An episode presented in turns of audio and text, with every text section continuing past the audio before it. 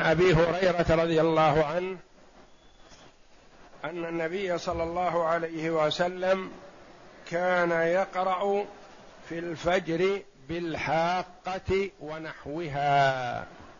قوله جل وعلا الحاقة. الحاقة المراد بها في قول عموم المفسرين القيامة يوم القيامة. وسميت بالحاقة لأن الأمر فيها هي بذاتها حق. ولا شك فيه. ولأن ما فيها كله حق. ولأن بعض الناس فيها يستحق الجنة. وهم المؤمنون. وبعض الناس فيها يستحق النار. وقيل سميت لغير هذا لأن الحق والإحقاق من باب الخصومة وذلك أنه يخاصم فيها من لم يؤمن بها فيحق أي فيخصم. يقال حاققت فلانا فحققته أي خاصمته فخصمته ففيها الخصومة العظمى والمخصوم فيها خاسر والعياذ بالله. الخسارة التي ليس بعدها ربح. الحاقة ما الحاقة؟ من حيث الإعراب الحاقة مبتدأ. ما الحاقة مكونة من مبتدأ وخبر؟ ما اسم استفهام مبتدأ. الحاقة خبر.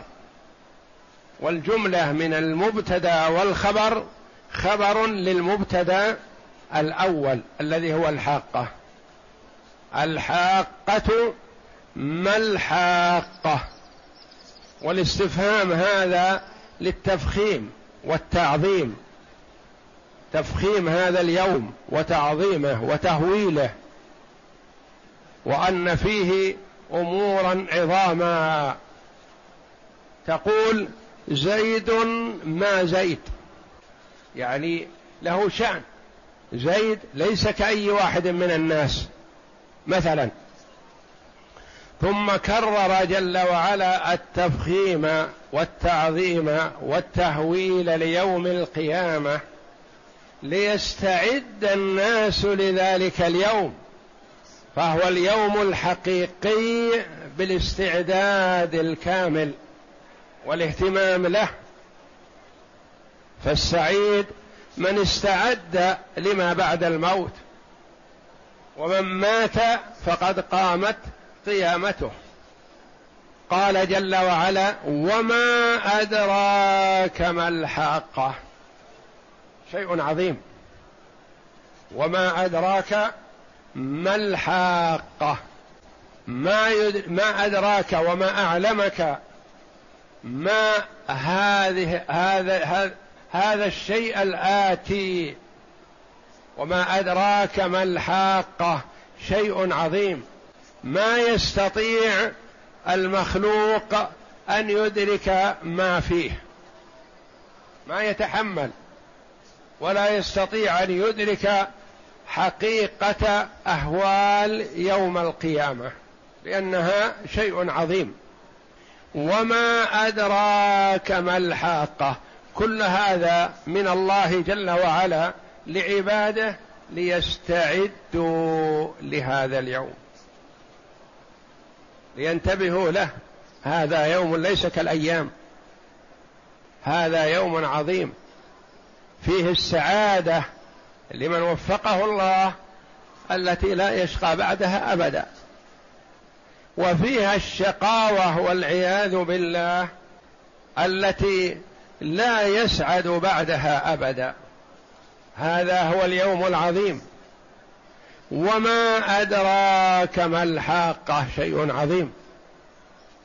ومن حيث الإعراب ما مبتدأ.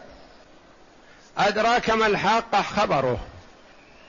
أدرى تنصب مفعولين. الأول الضمير.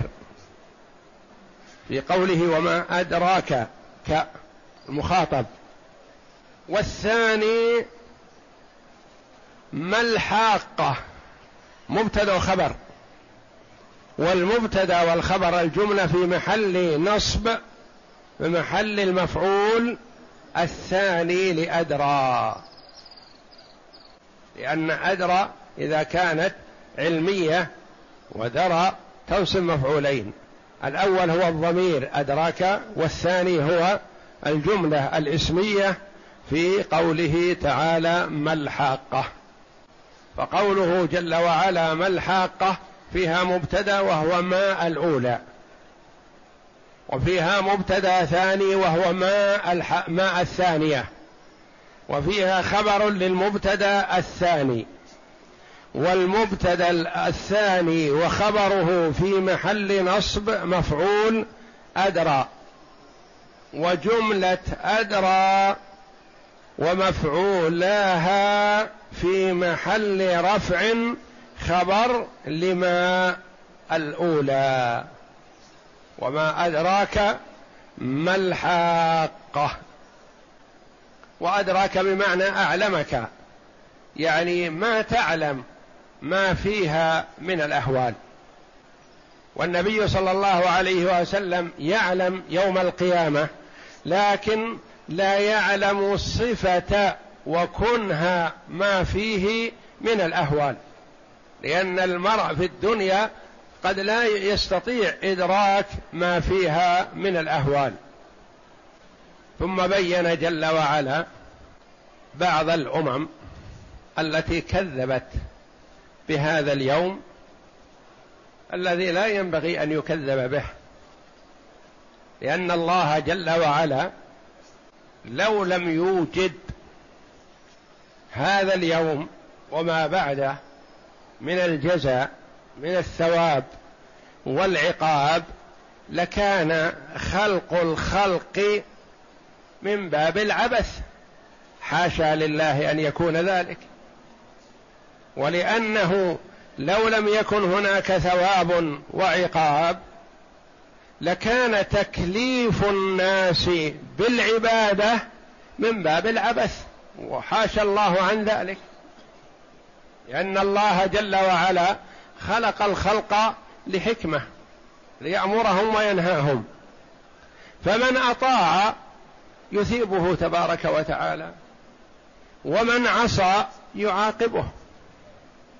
والملاحظ في الدنيا أن الله جل وعلا قد يحرم العبد المطيع من ما في الدنيا وقد يعطي الله جل وعلا العبد الكافر والفاجر في الدنيا ما يحب. فما رأينا في الدنيا أن الله يعاقب الكافر في الدنيا كلهم. ولا رأينا أن الله جل وعلا ينعم على المؤمنين كلهم لأنه قد يبتلي الكثير من المؤمنين. اذا فلا بد أن يكون هناك مجال للثواب لمن يستحقه ومجال للعقاب لمن يستحقه وإذا لم يكن هذا يوم القيامة وبعد البعث فمتى يكون إذن؟ فالعقول السليمة تدرك أنه لا بد أن يكون هناك يوم للثواب والعقاب. بين جل وعلا من كذب بهذا اليوم. فقال تعالى كذبت ثمود وعاد بالقارعة. أتى باسم آخر ليوم القيامة غير الحاقة الذي كرره. وهوله. قال كذبت ثمود وهم قوم صالح على نبينا وعليه أفضل الصلاة والسلام. ومنازلهم بالحجر أماكنهم بين الحجاز والشام. وهم ما بعد العلا إلى جهة تبوك وما حولها. كذبت ثمود وعاد وعاد بالأحقاف. والأحقاف جمع حقف وهي مجموعة الرمال. وهم في جهة حضرموت في المكان الذي يقال له الربع الخالي في جنوب الجزيرة العربية. كذبت ثمود وعاد بالقارعة. كذبوا بيوم القيامة. فعاقبهم الله جل وعلا. وعاد اشتهروا بالقوة. وقالوا عن أنفسهم من أشد منا قوة. يعني ما كانوا يتصورون أنه يحصل عليهم عذاب أو يتسلط عليهم أحد في الدنيا لأن الله جل وعلا أعطاهم من القوة ما لم يعطي غيرهم. لكن الله جل وعلا الذي خلقهم هو أشد منهم قوة. كذب الثمود وعاد بالقارعة. المراد بالقارعة يوم القيامة. لما سميت قارعة؟ قال لأنها تقرع القلوب بأهوالها. لأن فيها أهوال عظيمة تقرع القلوب. والقرع هو الضرب بشدة وقسوة. يعني تنزل على القلوب نزول الضرب الشديد على البدن لما فيها من الأهوال. كذبت ثمود وعاد بالقارعة. فماذا كانت النتيجة؟ نتيجة تكذيبهم بعد إقامة الحجة عليهم. والله جل وعلا لا يعذب أحدا قبل إقامة الحجة عليه. والله أرسل رسله عليهم الصلاة والسلام أرسل إلى ثمود صالح وأرسل إلى عاد هود عليهم الصلاة والسلام. اقرأ. الحاقة اسم من أسماء يوم القيامة لأن فيها يتحقق الوعد والوعيد. ولهذا عظم الله أمرها فقال وما أدراك ما الحاقة؟ ثم ذكر تعالى إهلاكه الأمم المكذبة فقال تعالى فأما ثمود فأهلكوا بالطاغية وهي الصيحة التي أسكنتهم وأما ثمود فأهلكوا بالطاغية. الله جل وعلا يفصل أخبار الأمم السابقة عظة وعبرة وزجر لهذه الأمة المحمدية أن تسلك مسلك أولئك من التكذيب. والله جل وعلا اصطفى هذه الأمة وبين لها على لسان رسولها صلى الله عليه وسلم ما حل بالأمم السابقة لينزجروا ليتعظوا. وكما ورد السعيد من وعظ بغيره. فمن مصلحة العبد أن يعلم عاقبة من عصى. ليحذر المعصية. ومن مصلحة العبد أن يعلم ثواب من أطاع الله ليطيع وليجتهد في الطاعة لأن الثواب محقق له إذا أطاع. فالله جل وعلا يقص على هذه الأمة أخبار الأمم السابقين لينزجروا عن المعصية وليقبلوا على الطاعة. فأما ثمود فأهلكوا بالطاغية. الطاغية قيل هي الصيحة. صاح بهم جبريل على نبينا وعليه أفضل الصلاة والسلام صيحة عظيمة قطعت قلوبهم. فماتوا في أماكنهم. فالمراد بالطاغية الصيحة الشديدة. وقيل المراد بالطاغية هو هي الفرقة التي اتفقت مع الرجل الذي عقر الناقة. وقيل الطاغية هو الرجل الذي عقر الناقة. لأن صالح عليه السلام حذرهم من أن يتعرضوا لها بسوء. فتقدم الشقي وعقرها. القاتل لها واحد لكن لما كان الجميع مقرون له بذلك وراضون بفعله وساكتون عنه عمهم العقاب. وإلا فالذي عقر الناقة واحد كما قال الله جل وعلا إذ انبعث أشقاها الشقي هو الذي عقرها وحده لكن كلهم أصيبوا بالعذاب لأنهم راضون بفعله. وكما جاء في الأثر إذا خفيت المعصية لا تضر إلا صاحبها. وإذا ظهرت ولم تغير عمت الصالح والطالح. ورد في الحديث أن الله تبارك وتعالى لما قال لملائك لملائكته اخسفوا بقرية كذا. قال الملك يا ربي فيهم عبدك فلان لم يعصك قط عبد مطيع لله. قال ألا به فابدأ فإنه لم يتمعر وجهه في يوما قط أو كما جاء. يعني ما غضب لله وما سعى في تغيير المنكر.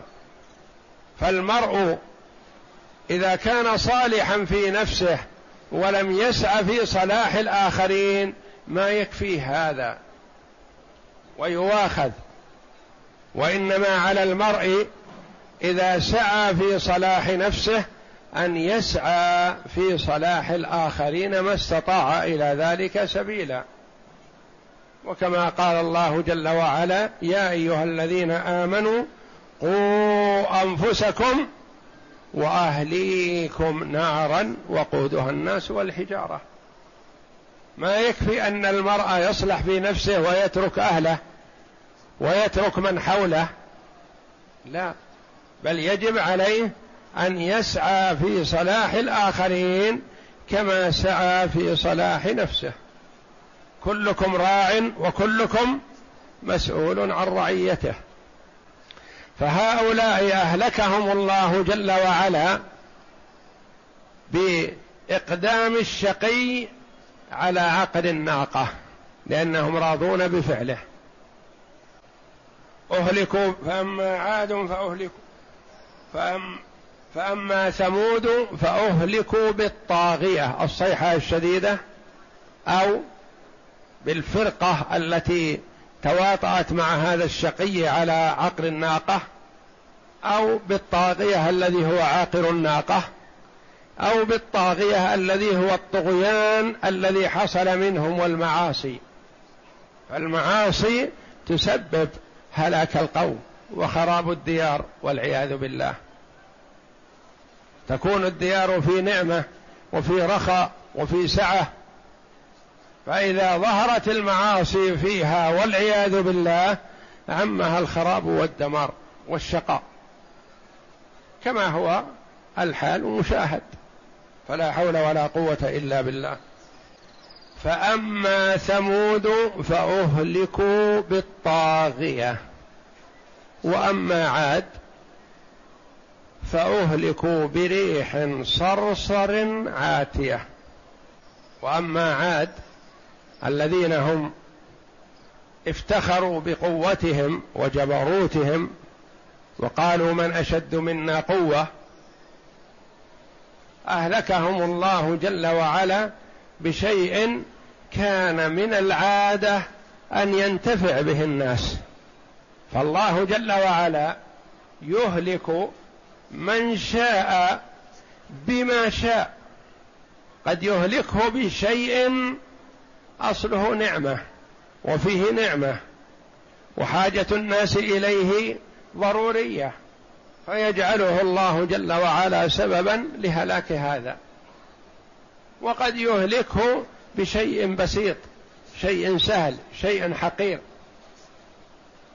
ففرعون اللعين لما افتخر بالأنهار والجبال والمياه والبحار قال وهذه الأنهار تجري من تحتي أفلا تبصرون؟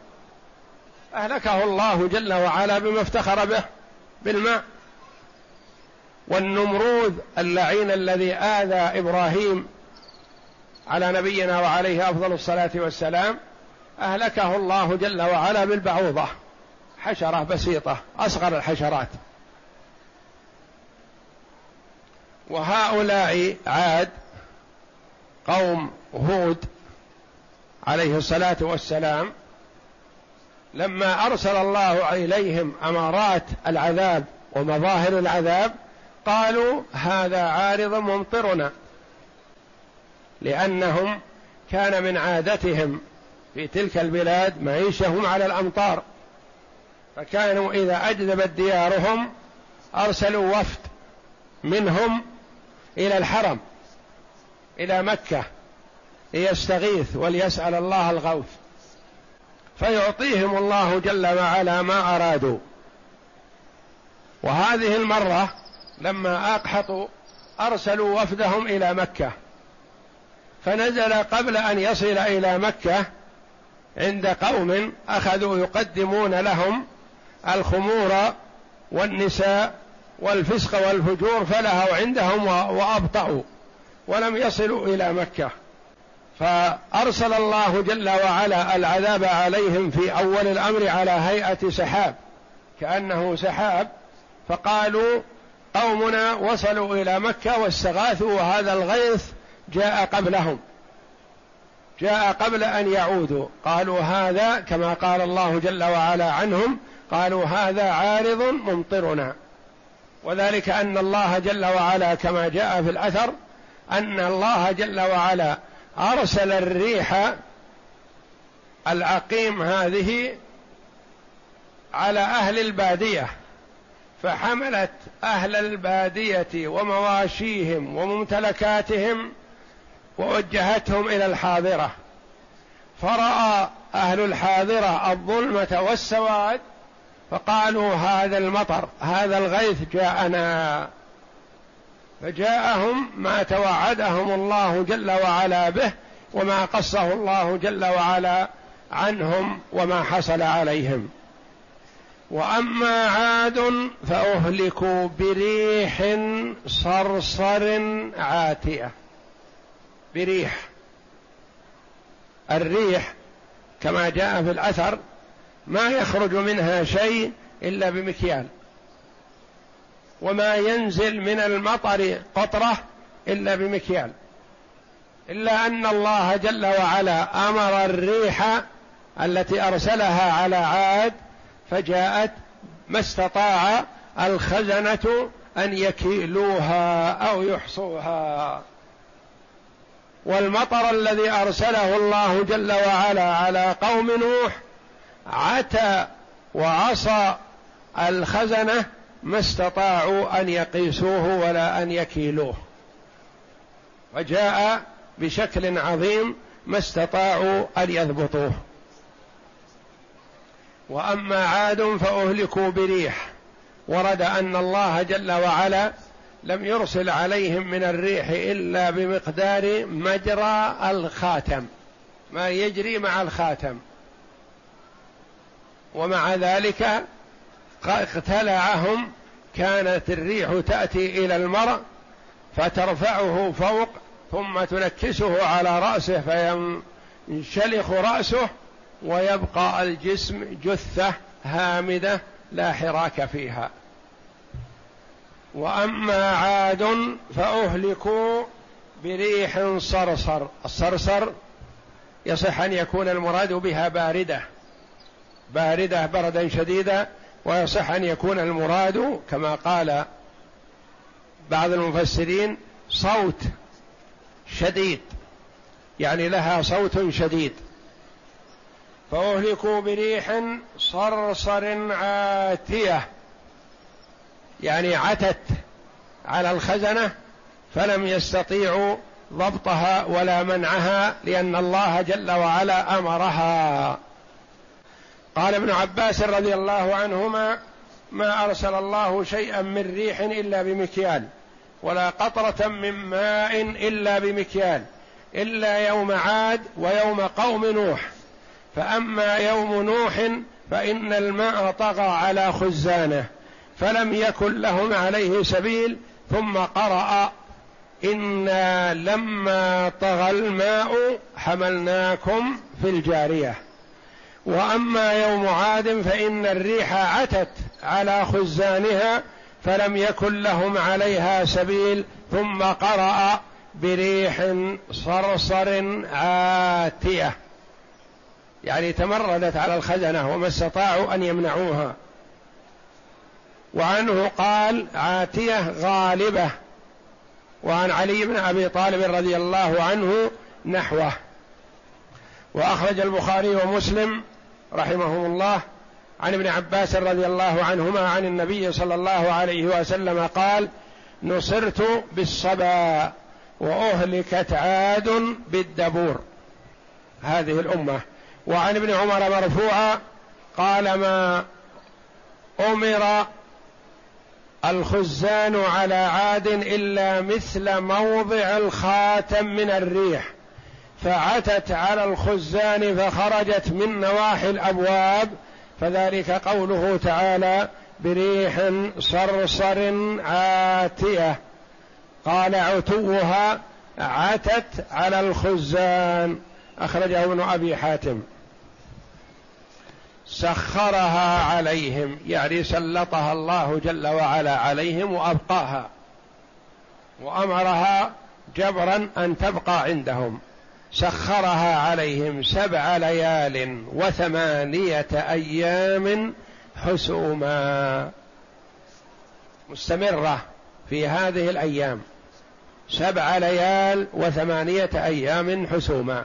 ورد أنها جاءتهم مع طلوع الشمس من يوم الإربعاء واستمرت معهم فلم يكن عنها شيء إلى مغيب الشمس من يوم الاربعاء الآخر. وصارت سبع ليال وثمانية أيام. من طلوع الشمس يوم الاربعاء إلى غروب الشمس من يوم وقيل غير يوم الاربعاء فالله أعلم. سخرها عليهم يعني أبقاها عليهم فلم يكن منها شيء. إلى أن المرأة أو أن العجوز تدخل في السرب. لتبعد عن الريح. فيأتيها حقها في سربها فيهلكها وهي في سربها. بتسليط الله جل وعلا ما يكن منها شيء. لا جبل ولا بناء ولا غيره. سخرها عليهم يعني سلطها عليهم ووجهها لهم سبع ليال وثمانية أيام حسوما. أي مستمرة أو حسوما بمعنى منهية مهلكة. حسوما بمعنى مستمرة يعني ما في انفصال أو حسوما بمعنى أنها مهلكة وقاضية عليهم يعني حسمتهم وقضت عليهم. سخرها عليهم سبع ليال وثمانية أيام حسوما. فترى القوم فيها صرعا. ترى الرجل صريع. تأتيه الريح فترفعه إلى فوق ثم تنكسه على رأسه. فينثلغ رأسه ويموت ويبقى جسمه جثة هامدة. لا حراك فيه. فترى القوم فيها صرعى كأنهم أعجاز نخل خاوية. يعني مثل جذع النخلة مثل ساق النخلة الساقط الذي لا حراك فيه وتشبيههم هذا والله أعلم بالنخل لعظم أجسامهم ولطولها ولكبرهم.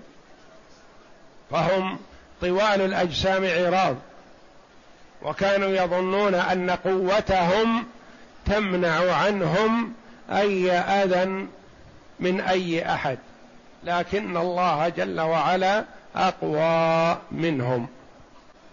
فهل ترى لهم من باقية؟ ما أبقى الله جل وعلا لهم ذرية أهلكهم جميع. فالله جل وعلا غضب عليهم وأهلكهم ولم يبق منهم أحد. والاستفهام للنفي يعني لا ترى منهم باق مخلد ما بقي منهم أحد. كلهم أهلكهم الله جل وعلا وفي هذا نذارة لكفار قريش إن لم تؤمنوا بمحمد صلى الله عليه وسلم أتاكم ما أتى غيركم من الأمم. والله أعلم. وصلى الله وسلم وبارك على عبد ورسول نبينا محمد وعلى آله وصحبه أجمعين.